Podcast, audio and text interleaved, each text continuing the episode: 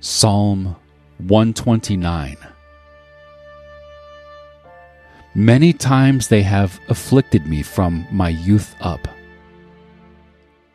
Let Israel now say, Many times they have afflicted me from my youth up, yet they have not prevailed against me. The plowers plowed on my back. They made their furrows long. Yahweh is righteous. He has cut apart the cords of the wicked. Let them be disappointed and turned backward, all those who hate Zion.